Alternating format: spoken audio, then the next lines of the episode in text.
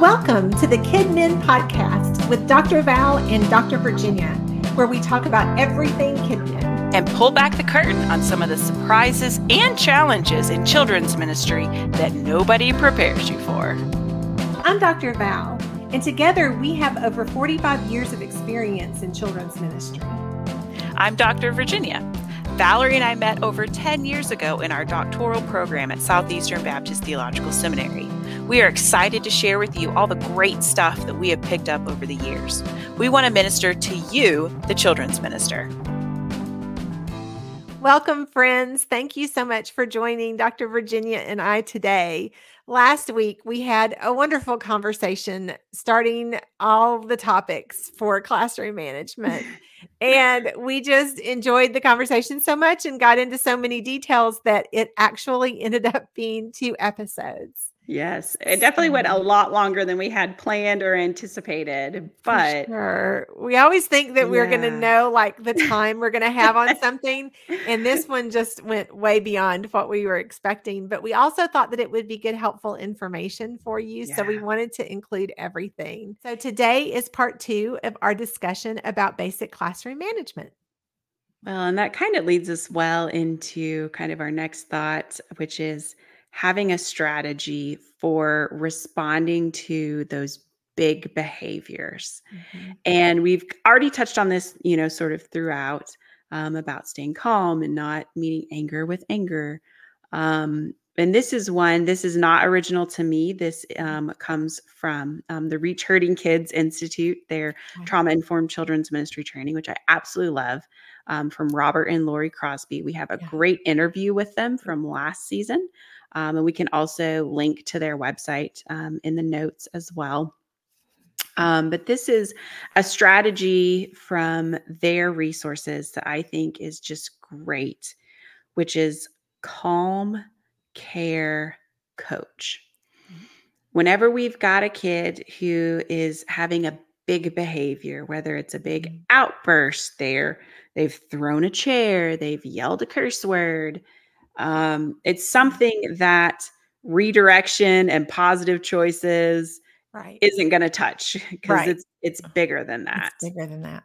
Um, you know, our first response is to calm, help kids regain their calm, keep ourselves calm, right, and help kids regain their cool and their calm. Right. Because whenever they are in a heightened emotional state, all that blood is rushing to the emotional centers of their brain. Right. And their prefrontal cortex, that logic and thinking part of their brain, which is under, it's not developed yet anyway. Right. Right. But what they have is going offline right. because their emotional state is heightened.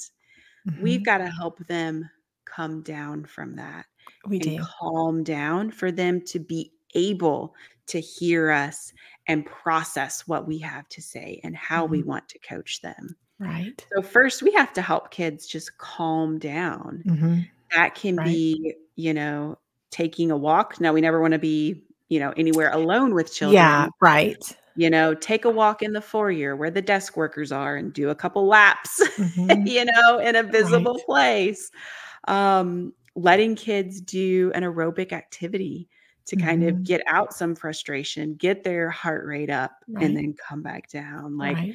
doing some burpees or jumping jacks or have that dance break or yes. that Simon Says game where you have them do yes. big motions and do things. Yes. Yeah. Yes. Um, breathing exercises like cookie breathing, mm-hmm. you know, where we have our imaginary cookie, we smell our cookie mm-hmm. for four seconds and we blow our cookie off for four seconds. And so right. different strategies to help mm-hmm. kids calm down and come down from that heightened emotional state so they're able to re-engage with us in a productive way. Right. We have to realize that when we have children that have these big behaviors these big reactions and and everyone has had those kids in classrooms and and you mentioned some of the things like if they're throwing chairs if they are are bullying other kids if they are starting a fight if they are preschoolers who are biting you know those those kind of big situations that like you said typically our usual classroom intervention is not going to serve well there we do need to be aware that we possibly need that extra set of hands in Mm. that classroom for that child Mhm. To Mhm. have maybe some one-on-one time so that you have the ability to do those things that you were talking about. Because Mhm. if you do have that child walk down the hallway with you, there does still need to be 2 teachers in a classroom Yes. that are with the other kids because the, the learning for the other kids have to continue. Or you have to make sure if you have a preschooler who is biting, you have to do everything you can in your power to keep him from biting or from her from biting again. And so that means that that child may need some one-on-one time with a leader so that they are there and prepared to intervene if those Mhm. big actions are going to happen during Mhm. a class time. And I know that that's incredibly difficult and it's really Mhm. hard to say, "Oh, you need more volunteers." Mhm. Yes, but the nice thing about these volunteers and we've talked about this before, we've mentioned these are the perfect responsibilities for say maybe a, a youth helper or one of the deacons because these can be people who don't have to prep the lesson. They don't have to stand in front of the kids. They don't have to do these big things Mhm. but they are there just to do the calm care and coaching. They're just there Mhm. for that particular child to help make sure that all of the other children are safe while you help Mhm. them realize that they are in a safe, very positive place. Mhm. And so after we have helped a child calm down their emotional state, Mhm. um, then we want to care. And so this is the whole adage they don't care what you know until they know that you care. Right. Um, we can empathize with children's emotions Mhm. without affirming their behavior or their Right. actions. Right. So we can talk about, man, you know, whenever you yelled that curse word at Miss Susie, man, like, what were you feeling? You must have been Mhm. feeling very frustrated or angry or scared. Um, helping them again see that we see Mhm. their emotion Right. um, and that we can empathize with their emotion and trying to get them to also see and recognize their emotions because even you know a lot of adults don't have good vocabulary surrounding their emotions don't have um, don't always have a good skill set to identify what they're feeling and why they're feeling that way and so there's um We we don't because i think Yeah. about like sometime when you have been very upset by something, and let's say that you become very emotional and you're crying and you're very upset. Have the phrases "stop crying" or "calm down" ever helped? ever yeah It, it doesn't. You know, we we that's the first thing that we say, and that's usually what we tell children. We ask them to like suppress their emotions, and they don't know what to do with them. They're not old enough to be able to control them. A lot of adults aren't able to control them. And Mhm. so what we need to do better, I think, as as educators in general, is that we need to help children be able to talk about their emotions and Mhm. talk about why they feel the way they feel and telling Mhm. them that it's okay to cry or it's okay to be angry or it's okay to be frustrated because it Right. is because we were created with Those these just happen. emotions. They're natural, you know, they're they're built in. Yeah. And so trying to control that situation by just saying stop doesn't gonna work. help. And it also just encourages the kids to hold everything in until they will Mhm. get to the point where they just explode with it. Like there's Yeah. just yeah. And so so we want to help them become calm. Mhm. We want to show them that we care, that we care about their emotions, um, that we, you know, want them to help understand and be able to articulate their emo- their emotions. Mhm. And then the third step, after they're calm, after they know we care about them, is to Right. coach them on the appropriate behavior. Right. And so giving them alternatives, be like, okay, I know you're frustrated that Miss Susie was moving on with the lesson and you didn't get to complete your craft. Instead of what you said, you can ask Miss Susie to take the supplies home. You can say, Can I please finish my craft? Mhm. And giving kids an opportunity to to do that over. Right. And so, you know, walking them back into Miss Susie and be like, okay, you know, now now this is your chance to ask Miss Susie if you can finish your craft. This is your chance Right. to do whatever. And so giving them an opportunity to to do that over with the new positive behavior that we want them to do. Right. So we're explaining it, we're modeling it, and then they get a chance to actually do it as well. That way they're learning what that new behavior should be. Right. Um, and we can definitely, you know, if if if the situation calls for it, wrap an apology in there as well. Mhm. But we know a lot of times whenever we force kids to apologize after misbehavior, they don't know what they're apologizing for. They don't mean They that. don't. And some will refuse to do it. And and that can be really, really hard, especially for the child that wants the apology, Mhm. because you can't force children to apologize. And and so then they're not receiving the apology and they're seeing you do that fight, that tug of war. And so so sometimes you you just do the best that you can do. Right. And that's why, too, like modeling that appropriate behavior and giving them those alternatives for that do over. Mhm. That way, next time we don't even get to this point where we need the apology because on the front end, we Mhm. know the language, we know the action, we know what to do next time differently. Mhm. Um, and so that calm, care, and then coach them on what the appropriate options or actions would be instead. Um, and so, again, that's from the Reach Hurting Kids Institute on their Trauma Informed Children's Right. Ministry that I think is just very useful, Mhm. very easy to remember um, Right. for teachers to to remember what those steps should be Right. um, and utilizing that in that very heated moment where a lot of times again our first step is going to be to calm ourselves down and to not meet that anger with anger but to calm ourselves Right. calm the child care and coach Right. And we, we kind of started off the conversation with talking about being realistic in our expectations for our classrooms when we're looking at Sunday school, Bible study, you know, choir times, these times where we have them for just an hour a week. Um, when we have kids that have these challenges, when they have these big emotions, when they are learning how to deal, it's really hard to help them understand these lessons in the short amount of time that we have them. It's Mhm. not like a classroom teacher at school where we Mhm. have them for eight hours a day, five days a week to be able to work and to help them understand. We have a very limited amount of time. And Mhm. so, what we are looking for is that uh, more so than necessarily behavior modification, because, like I said, you know, it's it's that's that's going to be hard to do uh, for a long term. But what we're looking for is for them to know that church is a safe place for them to be Mhm. with people who care about them, where they can have fun, but where they can learn the word of God and where they can learn about respecting others and loving our neighbors and all of the things that come with that. We want them to want to be there. We want them to want to come back. You know, they don't have to come to church like they have to go to school.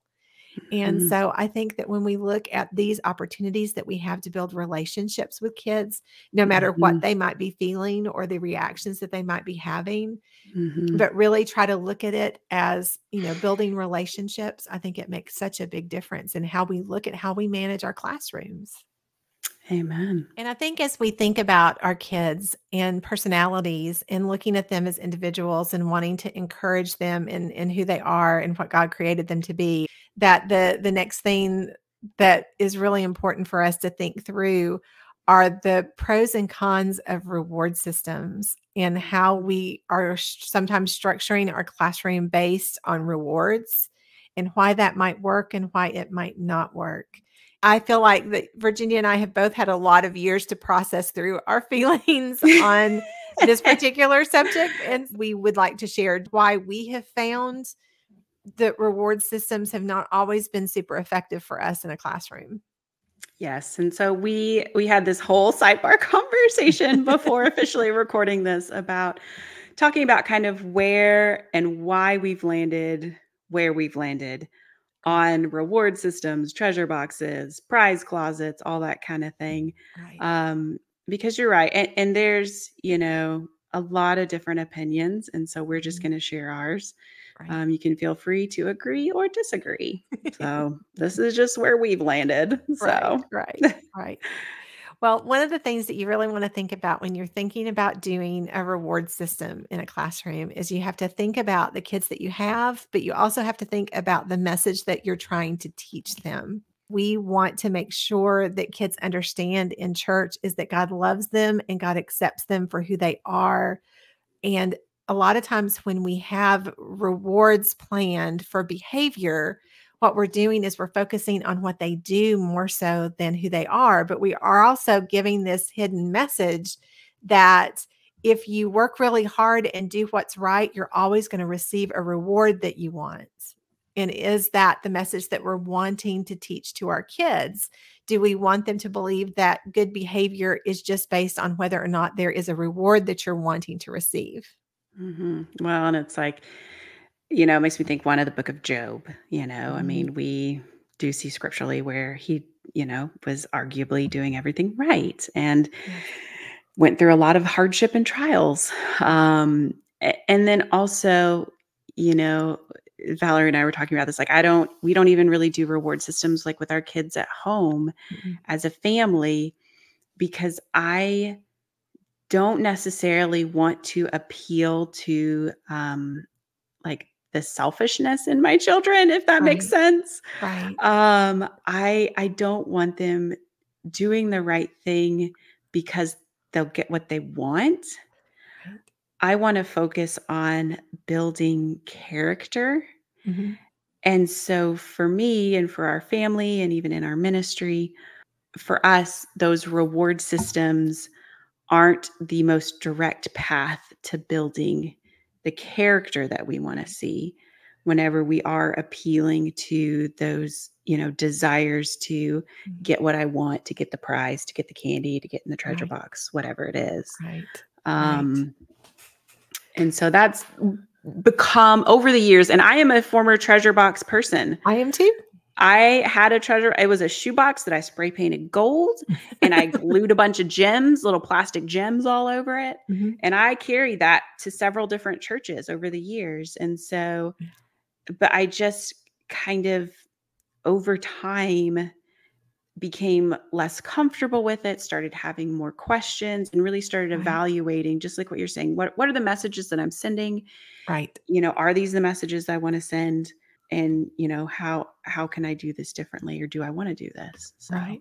Well and I, I, mentioned earlier in this episode i was I, you know started off my ministry as a classroom teacher in a, in a school and obviously you know we often had the treasure boxes and the reward system and the sticker charts and all of those kinds of things. And over the years not only did i do the research research shows eh, over and over again research has shown that rewards backfire that that is not the best way to teach a child long term the behavior that you're trying to teach and to reinforce. But also, one of the things that I've seen over the years is that, like, for example, let's take the the two big things that I'm thinking of is one is the treasure boxes. If you think about your treasure mm-hmm. box, there is only so much time that your kids are going to be interested in small bouncy balls or little plastic toys. And just to be practical, you cannot continue to make those treasure boxes more exciting and more interesting yeah. because it's just going to cost you more money to be able to do that. And we know when we have a classroom of 10, 15, 20 kids, we can't continue to fill treasure boxes with more expensive items. So, just mm-hmm. practicality speaking, the kids are going to get bored with it and they do get tired of it. And so that's why for me, treasure boxes just became something that was so ineffective in the classroom that I preferred to find other ways to be able to help kids understand their responsibilities. So, one of the things in my classrooms that I started doing is to look at the bigger opportunities to help encourage classrooms to work together and to encourage one another and support one another. So, I in the classroom settings, I tended to start working towards larger goals, things that the group could do together. Say, we would have free time in the classroom, or we might have a pizza party at the end of the week, or we might have extended recess time, it was bigger items, things that they were receiving because of the work that they did together as a group to try to you know to try to encourage them and to support them because I, I know a lot of teachers will say well i want to reward good behavior and we do. Having these small toy awards or treasure box awards just tend to over time not reinforce the message that we're wanting to send to the kids hmm You know, and I think even, you know, even in churches, we can do once a semester or once a Mhm. quarter or whatever. Um, you know, like like what you're saying, a donut party or a pizza party or whatever for our kids, Mhm. um, for, you know, not just their individual behaviors, but right teamwork, working together as a group and that sort of thing. And so and, you know, one one thing about, um, like, sticker charts, you are, you know, tracking attendance and behavior and bringing your Bible and memorizing the verses and all those kind of Mhm. things long term, sticker charts or other things. And again, obviously, we want kids to be at church. We want them to bring their Bible. We right want them to memorize the verses. Like, I'm not saying those are bad things and, and they're not things that we don't want to reinforce because we right do. right I just remember whenever I was in third grade and we were learning to memorize our multiplication tables at school. right right And memorization is not my strong suit, it never has been. And I remember that I got like so far behind on my sticker chart Mhm. with memorizing that early on that even later into the process, anytime I would get a star to go put on my chart for memorizing the multiplication tables, just I would always still feel so embarrassed right. because my little sticker chart looked pitiful to where after that, like I didn't like, I didn't want to succeed, to get a star, to have to walk there with everyone else and have right everyone else look at my little sticker chart with my poor little, like, few pitiful stickers. right And so, you know, I just remember, like, I remember that vividly, you know, from third grade, that Mhm. very unintentionally, that became just a point of embarrassment for me, even whenever I did quote unquote well and got a right sticker. right Um, I still was just so embarrassed of my little sticker chart. And I Mhm. know that wasn't that teacher's intention at all. No Um, but I just remember that's how I felt as a child who was very far behind everyone right else. right So, Well, and I think that teachers do that because they think, okay, this is going to encourage the child to want to do better. But actually, what it's doing is it's shaming a child who is struggling. Mhm. And so I think that when we look at those, and I still, when I go in and visit churches, often we'll still see those sticker charts in classrooms in a church setting that have attendance and bringing your Bible and bringing a tithe and those kinds of things. I'll still see those occasionally. And my heart is that all of those things that we're measuring with the stickers when the kids come into the classroom are things that the kids don't really have control over Mhm. being at church is not always the child's decision to to come or to not come. Bringing their Bible is not always something that they can remember or be in a situation to have because what if they stay at a different parent's house for the weekend and they don't have their Bible with them or bringing a tithe maybe the parents can't afford to tithe and so they can't give them money to bring so or Mhm. or to bring items for the food bank or whatever you're charting you know and and having the child's name you're basically just posting up there for the world to see when they aren't able to measure up to others. And to me, the benefits for those who do bring every single week are not enough Mm. to make it worth causing so much pain with the children who can't make those stickers happen on a chart or to Mhm. visitors that come in for the first time that don't know the the expectations and that its name isn't Mhm. on the chart. So I think that um, we just really have to start processing the things that we're doing in the classroom for reward systems, the things that we are are doing to try to encourage this positive behavior. Are there ways that we can do that that aren't going to intrinsically embarrass or cause pain to a child if they don't follow through on? Because again, what did we say before? We want church to be a place that they want to come, that they're excited about being Mhm. there, and we want it to be a positive experience for them. Mhm. And so we just need to think through why are we doing this particular thing in our Mhm. class? Because really, ultimately, the rewards aren't going to be what draws them back. It's going to be relationship, which we've already touched on. I- It's going to be feeling loved, feeling cared about, knowing that that these people love me and want me here and they value me. And so so that relationship is what's going to draw children back and make Right. them want to come back. Mhm. Um, you know, the rewards may be, you know, a nice perk or whatever, but it's not Mm. it's not going to be the heart of what brings them back because that's true for us adults too. I mean, would we really want to go to a church where, you know, they give away a $100 Amazon card right. every month, but we don't feel like anyone cares about us? right. You know, Right. is that really going to be enough of a draw for us to keep, you know, Mhm. coming back? Right. And so it's those relationships Mhm. that make us want to be a part of a community as an adult. And so so fostering those relationships um you know us showing kids that we care about them and then helping Right. kids get connected to each other you know i think that's going to be the draw so much Mhm. more than than any sort of you know reward that we can come up with Right, right.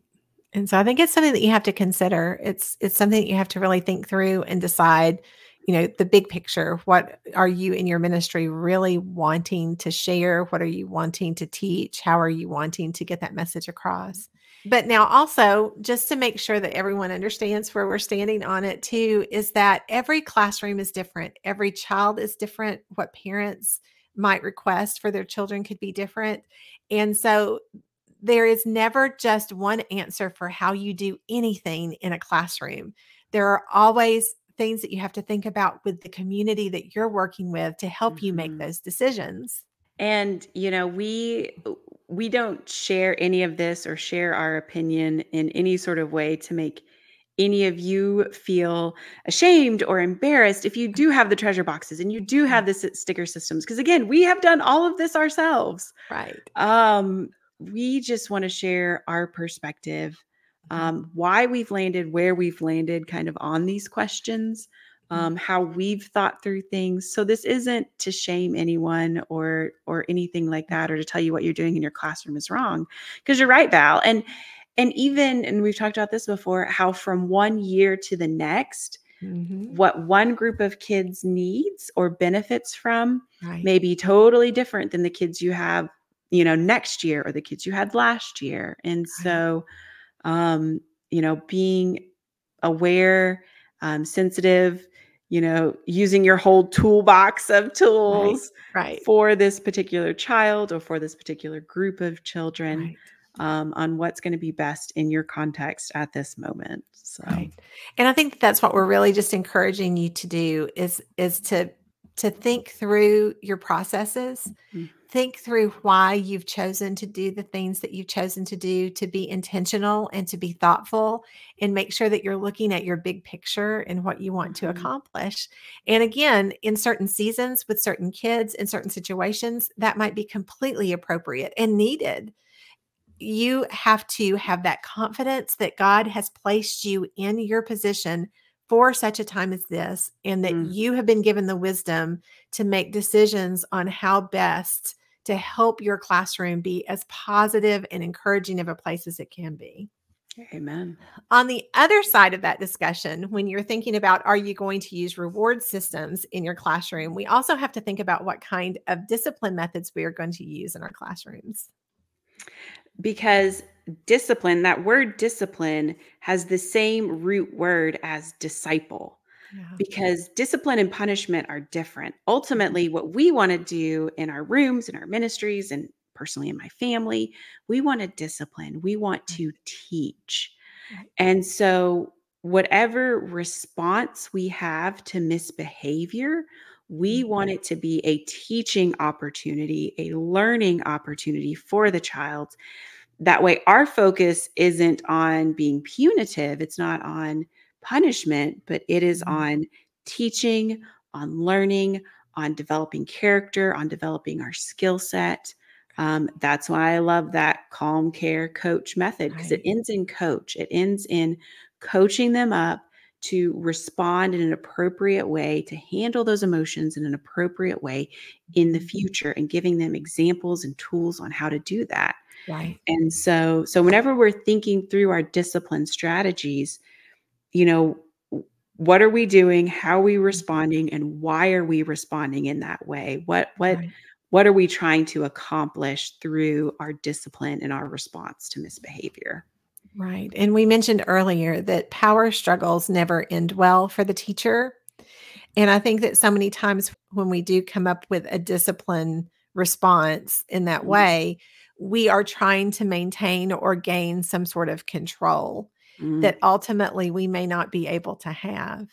And mhm, so often I will see teachers that will try to think of something that they think that the child is going to think is horrible and they mm, think if we threaten with this particular thing then the child is going to to change what they are doing currently and follow you know what i'm asking them to do.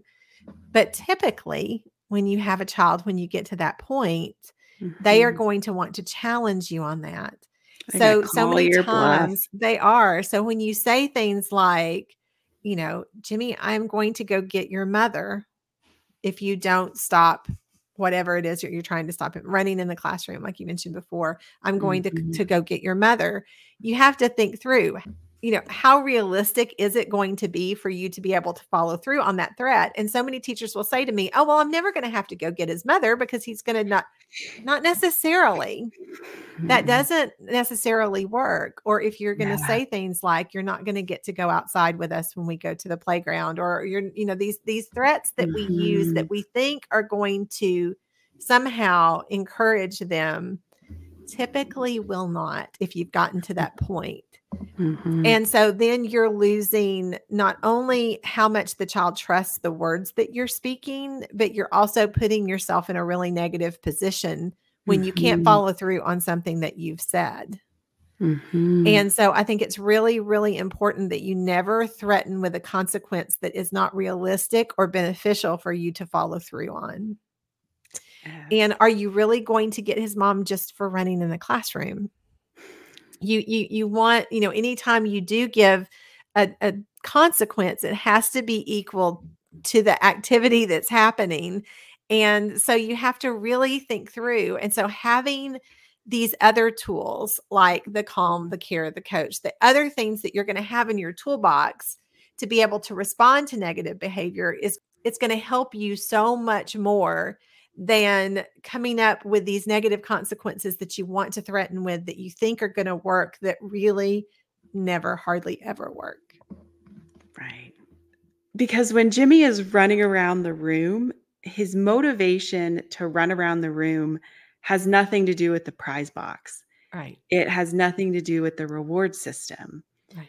And so, if we could even go all the way back to the start of this topic, if he's running around the room, it's maybe because he's bored or Mhm. because he's attention seeking or, Right. you know, for some other thing. And so, Mhm.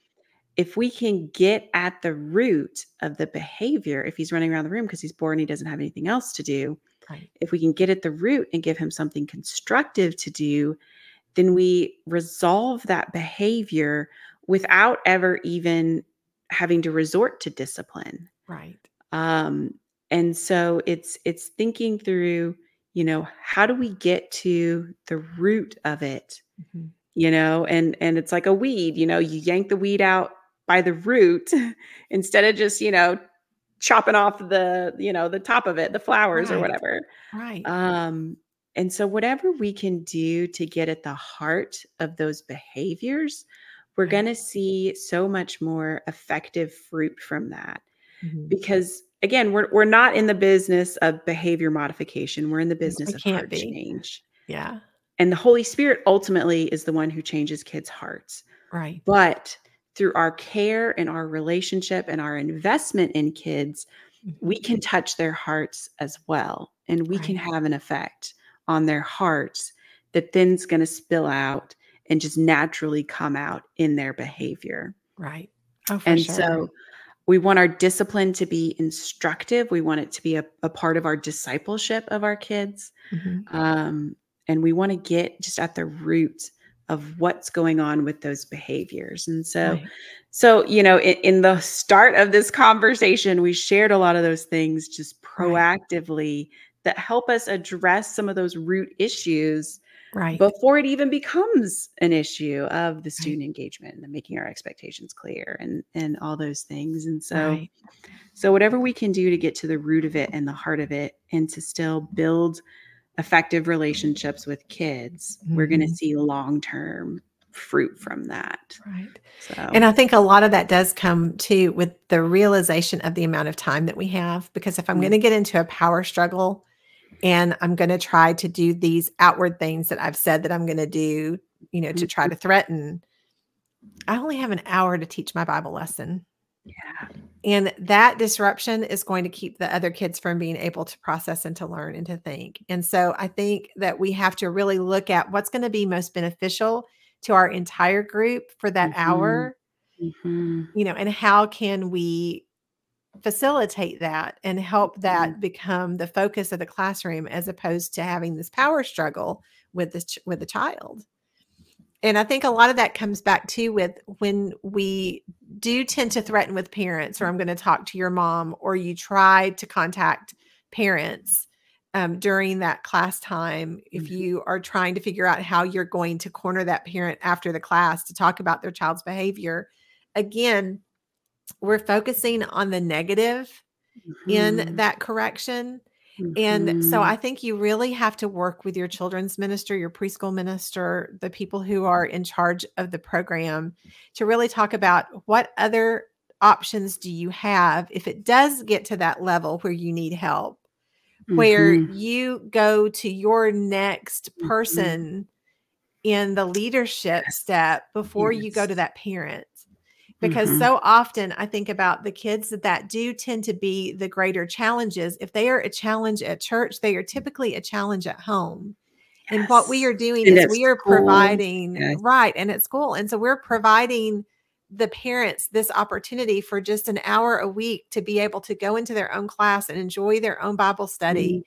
And we have that ability to be able to work with their child and hopefully not have to constantly bring them back into the situation. Yes. I know there are always times where you might have to have a conversation with a parent Right, right. over an extreme behavior and you do want to Mhm. keep them informed in what's happening and make sure that you're aware Mhm. of what Mhm. might be Mhm. causing things to happen. But if you were just week after week after week telling a mom when they come to pick up just how terrible Mhm. the class went, that is just going to be more detrimental to the family than if you can find a way to work with your leadership to Mhm. address it in a way that's going to be beneficial to the family and to the child in the classroom. And so Yeah. that takes time. And again, it's not something you want to deal with in a reactive way because you're Mhm. frustrated. You never want to start a conversation with a parent when you're frustrated because that never ends well. So you really want to seek that guidance from your leadership to figure Mhm. out what would be the next step and what can you do next. And then as the children's minister, as the preschool minister, you do want to work with the parent to find a Mhm. way to make this situation better without just having to constantly you know go to them saying this is not a good Mhm. day this did not work well this you know Mhm. it, it can't just be that constant negative Mhm. message that you're giving to the parent week after week after week And and you know, I'll say this. So as as a preschool director, because I've had I've had a couple times where teachers have texted parents from the classroom, and then I see a parent coming in, and I have no idea. I'm like, "Oh, are you picking up Jimmy early? You guys, you know, heading out of town?" They're like, "No, the teacher texted me." I'm like, "Uh, what?"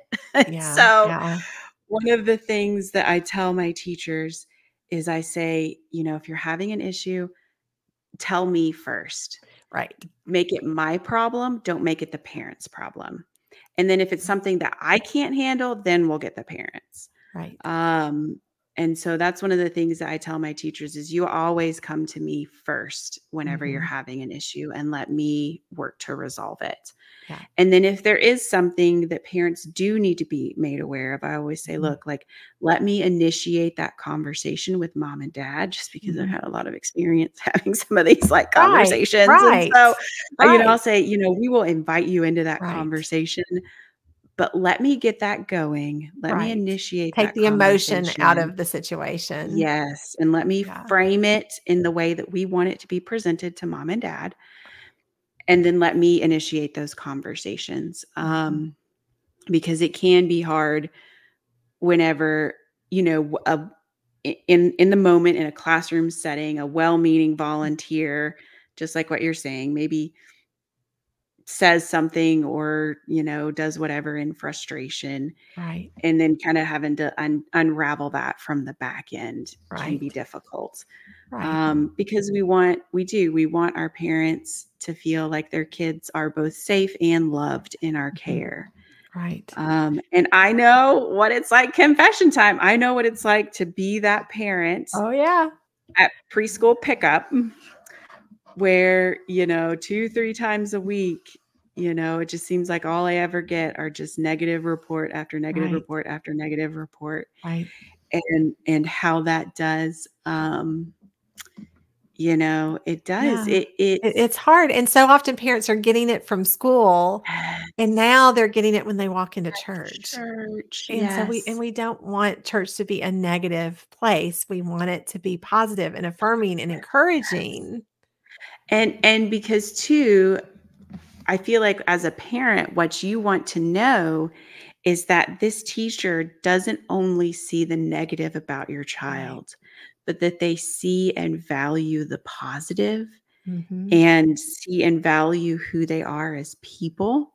Mhm. And so, you know, going beyond just communicating that to children, but communicating that to parents as well and and proactively communicating that to parents, even with kids who their behavior's fine, Right. but just making a point to share with parents what we love and appreciate about their kids because then Mhm. parents have that reassurance like, okay, my child is safe and loved and valued here because we don't ever want parents to question, "Ooh, I don't think my Mm. kid's teacher likes them." Right. You know? Right. Um, you know, we we want parents to know that we love and value their children for who they Mhm. are sure. and that we see beyond their behavior. Right. You know, we see who they are as people. So, Right. And so we have to we have to be mindful of that. Mhm. And parents can be wonderful resources. Parents Mhm. can help you learn the things that their child is interested in, the activities that they like to do, the games that they like to play. Um, even talking, sometimes I've even had the opportunity to get parents permission to talk with classroom teachers, especially if Mhm. I have a child Yes. that has special needs. And so that way I can find out from the classroom teacher Mhm. what are some effective Mhm. things that you found that works with this child. Mhm. So, you know, they can be wonderful resources. So I'm not saying that we never speak to them. I think we just have to be very mindful in the way that we do Mhm. speak to them and how often we do and how we want to look at our ministry and how we want to accept all children, no matter their situations or their challenges, but how we can try to meet their needs and meet their families' needs because that's what we're called to do. And so we're not saying that you never have to have those conversations. We're just saying that you just, again, need to be very intentional and mindful when it comes Mhm. to those conversations. And every Mhm. situation is unique and every Mhm. situation is a little different. So you can't just go in exactly the same way every time. But again, the relationships are key. Mhm. And and that's why we have the Holy Spirit to guide those conversations too, because Mhm. pretty much every time before a hard conversation, I'm always like, "Oh Lord, please give me wisdom." Jesus, like, take my tongue and lips and just like communicate this well and just say, you know, communicate to this family what they need to Mhm. hear and help this to be, you know, a productive conversation for the Right. well-being of this child. Right. And I think that you you hit on something that I think is key for all of this is prayer. I think we need Mhm. to pray about our policies and our procedures. We need to pray about our classrooms and how they're managed and how we handle situations. I think we need to pray for our children individually because I'm telling you, once you start praying for that child that's a challenge, you see that child differently because you are praying for them and, and the Holy Mhm. Spirit is intervening and it makes a huge Mhm. difference. And so often we let our emotions get away with us and we don't think about prayer and taking time in prayer and really thinking through. You know, even if you you don't necessarily have to have that conversation with a parent the minute after Sunday school or Bible Mm. study. Mhm. You can pray on it and then have that conversation later in the week. You don't have to feel Mhm. like you have to be reactive to Mhm. absolutely everything. You have the opportunity Yeah. to be able to slow down and take a breath and really think about, you know, the situation in Mm. the calmest, clearest way that you possibly can. Amen. And I think thinking about parents and their reaction and how they feel about things, we have to be very mindful that we are not talking about individual children's behavior Mm, in a public setting. So that mhm, means that I am not going to talk about what's happened or the behavior with every teacher on the hallway, with every other parent that comes into the hall. I'm not going to make this a topic of conversation with other leaders in the church unless it's mhm, something that I need specific counsel on. And then I'm going to make mhm. sure that it's understood to be confidential because Yes. one of the worst things that can happen is if parents find out that you're talking about their children with other people. Mm, And so I think you mhm. want to build a culture within your ministry that teachers understand that they only speak about these situations in certain circumstances and with certain boundaries so that we're very careful to respect the privacy of kids and the situations that happen within a normal classroom time. Well, there's definitely a lot of different things to talk about when you talk about classroom management, and a lot of things to Mhm. consider, and a lot of things to really spend time in prayer and discussion and development to try to make your programs as successful as possible.